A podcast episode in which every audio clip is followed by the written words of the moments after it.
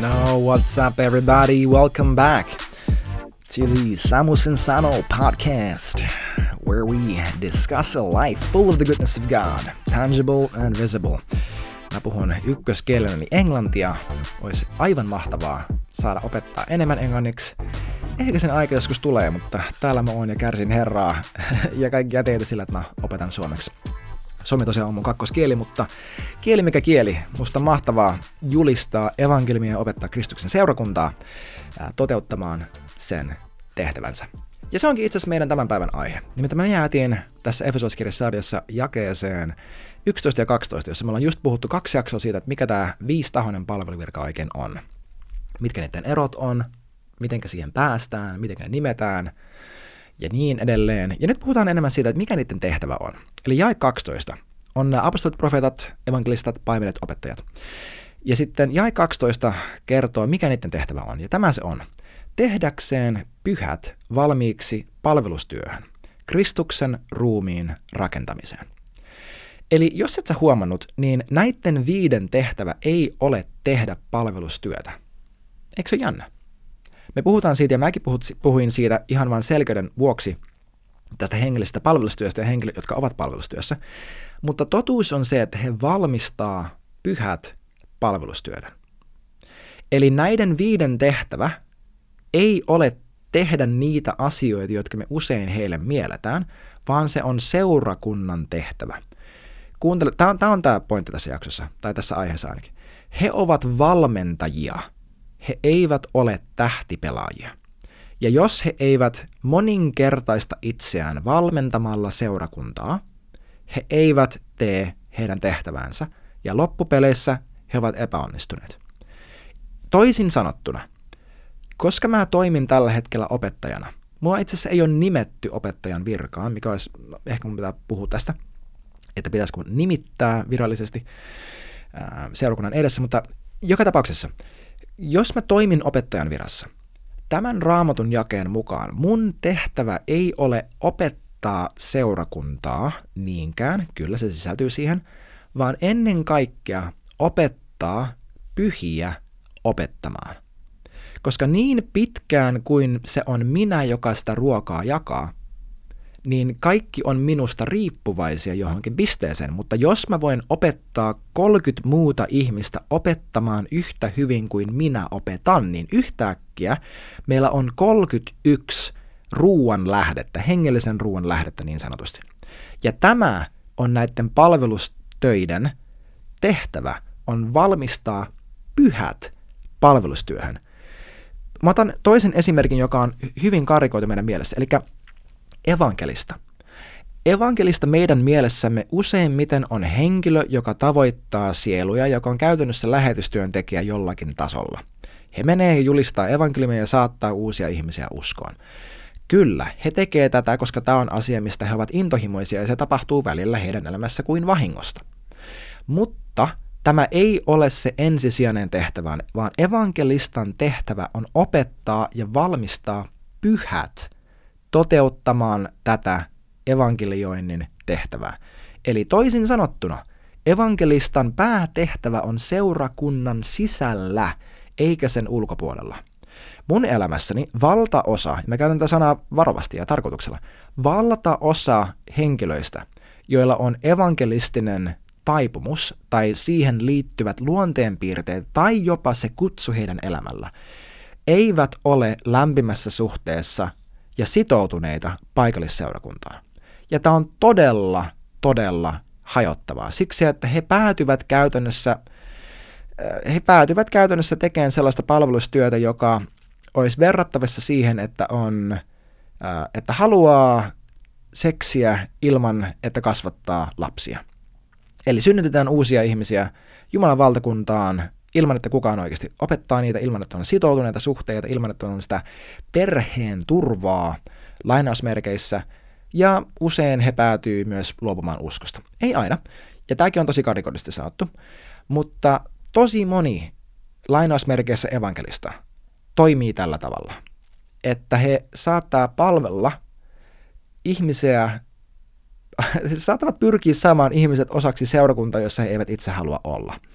Ja usein tämä liittyy heidän omiin haasteisiin ihmissuhteissa ja tunte, tunnemaailman elämän käsittelyssä ja se tietynlainen kärsimättömyys siinä, että kun seurakunta ei tee mitään, niin mä menen sitten ja teen itse ja kaikki tämä. Mutta se on nimenomaan, kato, jokaisella näistä viidestä on heidän oma spesifi paini, joka heidän täytyy käydä läpi. Esimerkiksi paimenilla se paini on usein se, että heidän täytyy oppia siihen, että pyhä henki on ihmisten pyhä henki, Jeesus on heidän pelastaja, isä on heidän isä, eivätkä he voi kannatella jokaisen ihmisten taakkoja hänen itsensä ylleen, vaan oppia vetämään omat rajat, tunnistaa omat tontit ja antaa Jumalan olla Jumala. Evankelistoilla se on kärsivällisyys ihmisten kanssa ja näkyy siitä, että, ja tämä on tosi karikoitu once again, näkyy siitä, että ihmiset ovat tärkeämpiä kuin se, että mä pääsen toteuttamaan mun tehtävääni. Profeettojen tapauksessa se on usein se, että ihmiset eivät ymmärrä mua ja siispä mä en voi, tai, tai ne ei näe mitä mä näen, siispä mä tiedän paremmin ja muuta tällaista. Apostolien tapauksessa se on usein se, että että kun ihmiset ei, ei toimi ja liiku, niin mä sitten menen ja teen itse, ja moni niistä, joilla olisi se kutsu, päätyy esimerkiksi bisnesmaailmaan ja näin. Mutta heillä on, anyway, tosi karikoidissa sanottu, mutta heillä on jonkinlainen oma paine. No apostoleilla siihen liittyy myös, että he tulee tosi kasvatusten, mä uskon, että moni näistä, tai ehkä kaikki näistä, mutta apostolit spesifisti tulee tosi kasvatusten henkivaltojen kanssa, ja he joutuu käymään kaikkein kovimman koettele, koettelun, ää, ja kaikkein läpäisemään kaikkein haastavimmat ja raskaimmat testit siksi, että he ovat profeettojen kanssa se perusta, jolle tämä kaikki muu rakentuu. Jos sun elämässäsi on ihmisiä, joista kun sä oot kuunnellut mua, heillä on apostolinen kutsu, tai profetaalinen kutsu, tai apostolin, tai profeetan kutsu, niin älä ihmettele sitä, että he käy hankalia asioita läpi. Ja ole heidän kanssa kärsivällinen ja lempeä, ja sisäistä, että he käyvät asioita läpi ja koettelemuksia, joita sinä et välttämättä tule koskaan käymään siksi, että sulla ei ole sitä samaa kutsua. Ole heidän kanssa kärsivällinen, ole heidän kanssa lempeä ja rohkaise heitä. Ää, mutta tästä jakeesta 12 sanon vielä sen, että koska se valmistetaan pyhät palvelustyöhön, tätä se tarkoittaa sulle. Sinä olet täysaikaisessa hengellisessä palvelustyössä, tajusit tai et niin kuin Chris Vallotton sanoi, you are in full-time ministry. You might suck at it, but you are in it. Se tarkoittaa, että sinun elämäsi konteksti on sun lähetys ja sun työkenttä. Sun työpaikka, sun perhe, missä ikinä sä tällä hetkellä oot, sun lukio, yläaste, kuka ikinä sä oot, joka tätä kuuntelee. Sun elämä on sun lähetyskenttäsi ja siinä paikassa sut on tarkoitettu toimimaan näiden viiden viran antamien oppien ja vahvistusten ja valmistusten mukaisesti. Unelmatilanne on se, että sinä rakas 13-vuotias, joka tätä kuulet, sun seurakunnassa, siispä sun elämässä on apostoli, on profeetta, on ää, evankelista, on paimen, on opettaja, jotka opettaa sua toimimaan apostolisesti, että sulla näkyy sun elämälle, profetaalisesti, että sä näet, mitä näkymättömässä maailmassa tapahtuu, kun sä meet kouluun. Ää, toimimaan evankelistan tavoin niin, että sä osaat kommunikoida evankelimin ja sä oot rohkea siinä. Toimimaan paimenellisesti, että sä käsittelet sun sydämen asioita, sä rakennat terveitä ihmissuhteita ja opettajan tavoin niin, että sulla on henkilökohtainen vahva suhde raamattuun Jumalan äänen tuntemiseen ja sä osaat selittää sitä muille ihmisille sun ympärillä myös seurakunnassa. Tämä on se unelmatilanne ja sama asia sulle 45V perus ysistä viiteen töissä oleva perheenisä. Tämä on jokaiselle meistä se, mihinkä Jumala pyrkii, että me siellä, missä me ollaan, toteutettaisiin Jumalan lähetyskäskyä ja suurinta käskyä niiden ihmisten kanssa, jossa, joiden ympärillä me ollaan. Joten jos sä oot jossakin työssä ja siellä on hankalaa, älä pyri siitä työstä eroon vain siksi, että siellä on hankalaa, vaan pyri siihen, että Jeesus tulee sulle näkyväksi siellä, missä sä olet, ja että hän tulee sun kautta näkyväksi siellä, missä sä olet. Koska sä olet siellä, missä sä olet tarkoituksella. Kyllä toi oli karikoidusti sanottu, eli joo, jotkut teistä teidän aika hankkia eri työpaikka, mutta moni meistä – meidän suhde meidän, meidän työhön muuttuu, ja sen sijaan, että mä oon vaan menossa tekemään mun työn, jotta mä saan palkan, mä oon menossa sinne olemaan maailman valo niiden ihmisten keskuudessa, jotka siellä vaikuttavat ja ketä mä siellä tör, kehen mä siellä törmään. Kun sun fokus muuttuu siitä, että mitä mun tarvii tehdä ja mitä mä tästä saan, siihen, että mitä mä voin antaa, miten mä voin rakastaa, miten mä voin loistaa, mä lupaan, sun koko elämä tulee muuttumaan. Mennään eteenpäin. Jae 13. kunnes me kaikki saavutamme ykseyden uskossa ja Jumalan pojan tuntemisessa kypsän miehuuden, Kristuksen täyteyden, täysi-ikäisyyden mitan. Okei, tosi isoja sanoja, tosi isoja ajatuksia. Mutta käytännössä se, että, että alkaa tällä sanalla kunnes, tarkoittaa, että näillä viroilla on parasta ennen päiväys. Niillä on, niillä on fokus, niillä on tehtävä, joka tullaan saavuttamaan. Ja mä henko uskon, että Jeesus ei ole tulossa takaisin ennen kuin tämä toteutuu. Tämä on mun henkilökohtainen näkemys, sä voit olla oikeassa, mä voin olla väärässä. Anyway, saadaan olla eri mieltä. Mutta niillä on parasta ennen päiväys, koska siinä lukee, että nämä on voimassa kunnes me kaikki saavutetaan ykseys uskossa ja niin edelleen. Kaikessa tässä, mitä me tehdään, on kyse tästä. Tämä on jokaisen viiden palveluviran te- fokus. On ykseys uskossa, Jumalan pojan tunteminen, kypsä miehuus, Kristuksen täyteiden täysikäisyyden mitta. Eli Jeesuksen muotoutuminen meidän elämässämme. Jos profeetta ei puhu Jeesuksesta, ne on luultavasti väärä profeetta. Jos apostolin fokus ei ole Jeesus Kristus, Herra, Messias, ylipappi ja tuleva tuomari, he eivät ole apostoli. Okei? Okay? Jos opettajan fokus ei ole opettaja, he eivät voi olla opettaja, koska tämä on se, mitä näissä viro- mistä näissä viroissa on kyse. Jeesus, kaikki kaikessa hengellinen lapseus versus aikuisuus, jos tässä puhutaan, meidän on tarkoitus pysyä lapsina. Me nähdään se niin kuin meidän koko elämän loppuun asti. Meidän pitäisi pystyä puhumaan Jumalasta meidän isukkina, meidän iskänä, meidän isinä, joka rakastaa meitä, pitää meitä sylissä ja näin. Mutta meidät on kutsuttu täysikäisyyteen. Tarkoitus on kypsyä silleen, ja siis pysyä lapsena, mutta kypsyä siinä mielessä, että sä kasvat siihen, siihen pisteeseen, että sä oot vastuullinen – Vastuullinen aikuinen lapsi, joka tuntee isänsä tahdon ja osaa toteuttaa sitä. Että Jumalan ei tarvii käsi kädestä kertoa sulle, mitkä sukat laittaa jalkaan. Se ei itse asiassa ole kypsyille mitta, että Jumala kertoo sulle koko ajan, että teen näin, sit näin, sit näin, sit näin, vaan se, että sä muovaudut hänen kaltaisekseen ja opit tuntemaan hänen tahdon. Muista Efesoskirja 5 tulee sanomaan, että älkää olko tyhmiä, vaan tietäkää, mikä Jumalan tahto on. Ja kolossaiskirjassa lukee, että, että Paavali rukoilee, että me oltaisiin täynnä Jumalan tahdon tietoisuutta. Että kun me tunnetaan Jumalan tahto ja me, me tehdään sitä, ja me tehdään sitä niin tietoisesti, niin pitkään, että siitä tulee meille luonnollista, me vartutaan kristittyinä. Ja tämä on näiden virkojen tarkoitus, on auttaa joka ikistä ihmistä kasvamaan Jeesuksen kaltaisuuteen ja siitä käsin toteuttaa näitä asioita, mitä nämä viisi, mitkä niiden vahvuudet on.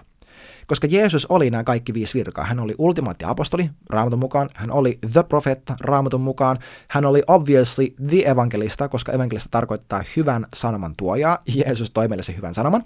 Hän oli the paimen, eikö niin? Hän oli hyvä paimen.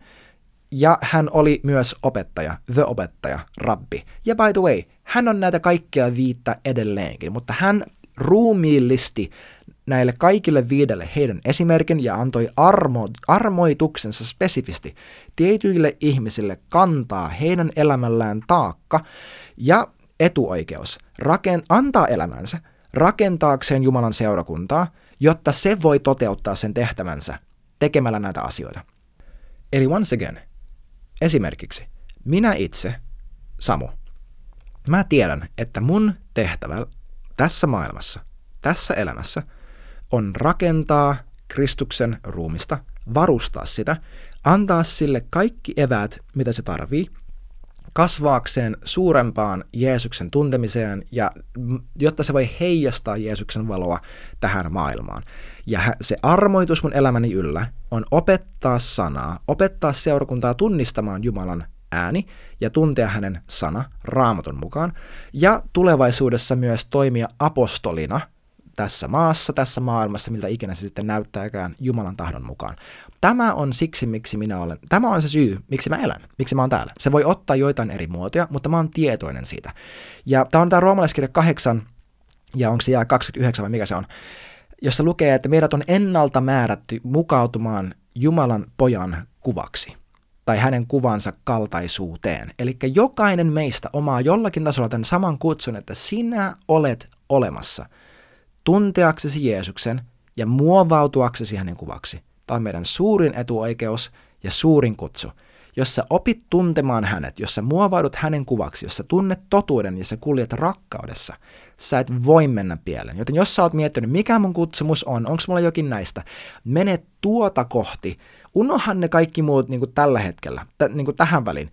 Heiva ne kaikki muut syrjään, tee siitä sun elämän huutorukous, että Jeesus, mä haluan tuntea sut ja olla sun kaltainen. Ja jos sä näin teet ja sä pysyt siinä paikassa, sä et voi mennä huti, koska hän tulee sun kautta läpi sen armon rikkauden mukaan, jonka hän on sulle antanut. Ja millaiseksi hän on sut luonut. Sut on luotu ihmeelliseksi, Jumalalla on tarkoitus sun elämälle, hänellä on kutsu sun elämälle. Jotkin teistä, jotka tätä kuuntelee, teillä on kutsu näihin palveluvirkoihin. Se ei välttämättä ole vielä, mutta se on. Ja mä ootan innolla nähdä, mitä kaikkea ihanaa ja hyvää Jumala sun elämässä tulee tekemään. Nähdään taas ensi jaksossa. Moikka! Hei, aivan mahtavaa, kun olit messissä tämän jakson ajan. Sä löydät mut Instagramissa nimikkeellä hello-samu, joten laita rohkeasti DM, jos on jotain mielen päällä.